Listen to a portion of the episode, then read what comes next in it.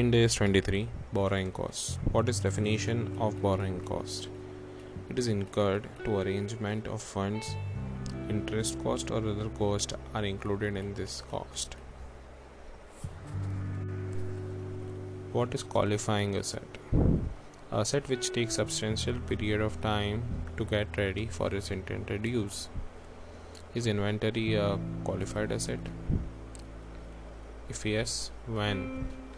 Inventory must not be produced in larger quantities and produced और repetitive basis यानी कि same production नहीं होना चाहिए और लार्ज क्वांटिटी में नहीं होना चाहिए और सब्सटेंशियल पीरियड लगना चाहिए। जैसे कि एयरक्राफ्ट और शिप होते हैं, वो हम गिन सकते हैं क्वालिफाइड एसेट में।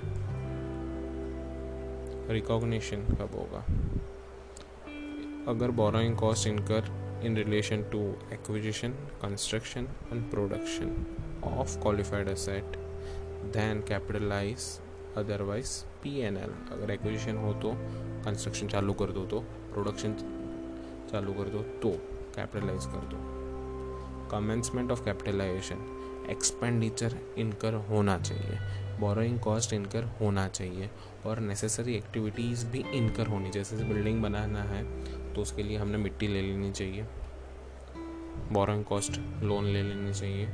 और नेसेसरी एक्टिविटीज़ मज़दूर काम करना चालू कर देने चाहिए। सस्पेंशन कब होगा? ये बोरोइंग कॉस्ट का।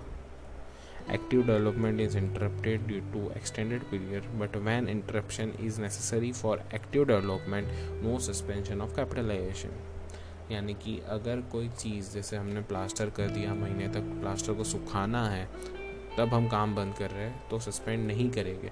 पर अगर कोई दंगा फसाद हो गया, जिसके वजह से हम बंद करना पड़ा तो अनइंटरप्टेड हो नहीं चालू रहा, वो इंटरप्ट हो गया तो हम सस्पेंड कर देंगे। Cessation of capitalization of borrowing cost अगर एक पर्टिकुलर जैसे चार बिल्डिंग बना रहे हैं, एक बिल्डिंग बन गया, उसके बाद दूसरा बन रहा है तो वो पर्टिकुलर पार्ट अगर सेपरेबल सेलेबल है हमें, अलग से सेलेबल है तो उस पार्ट का हम क्वालिफाइड एसेट को कैपिटलाइज करना बंद कर देंगे।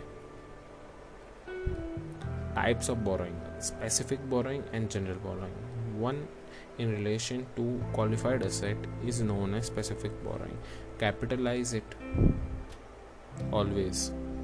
अगर जनरल बोरोइंग है, एक या ज़्यादा बोरोइंग की हुई है तो कैपिटलाइज कैसे करेंगे हम? पहले तो एवरेज कैपिटलाइजेशन रेट निकालेंगे, यानी कि टोटल बोरोइंग कॉस्ट जो इनकर गया है पूरे साल में, और वेटेड बोरोइंग एक्सपेंडिचर जो इनकर हुआ है, उस हिसाब से हमें मिल जाएगा।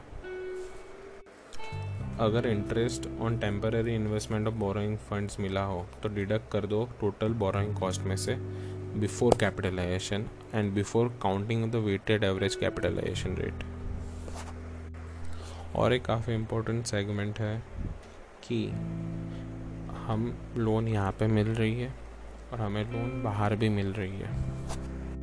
यानी कि एसबीआई भी लोन दे पा रहा है और सिटी बैंक ऑफ़ अमेरिका भी लोन दे पा रहा है। तो हम क्या करेंगे? जैसे हम एक अप्रैल 2001 को लोन ले रहे हैं और जब हम बैलेंस शीट डेट पे काउंट करेंगे तो दोनों का इंटरेस्ट जो होगा, वो हम क्या कैसे कैलकुलेट करेंगे? जो 2002 में जो हमारे बैलेंस शीट डेट के दिन जो रेट होगा, वो दिन से मल्टीप्लाई करेंगे।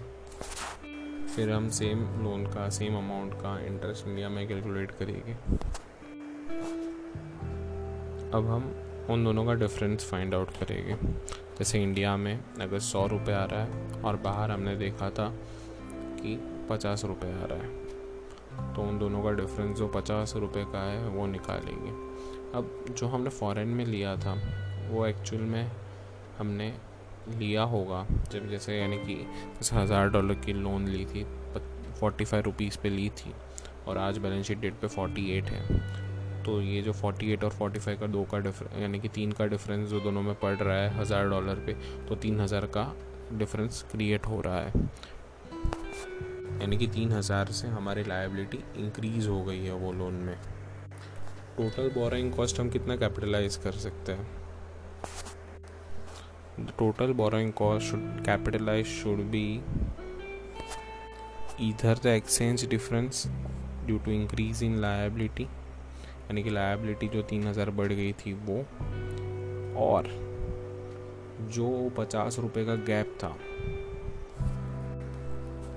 जो सौ रुपये इंडिया का इंटरेस्ट रेट और पचास रुपये बाहर का इंटरेस्ट रेट में जो पड़ रहा था सौ रुपये का डिफरेंस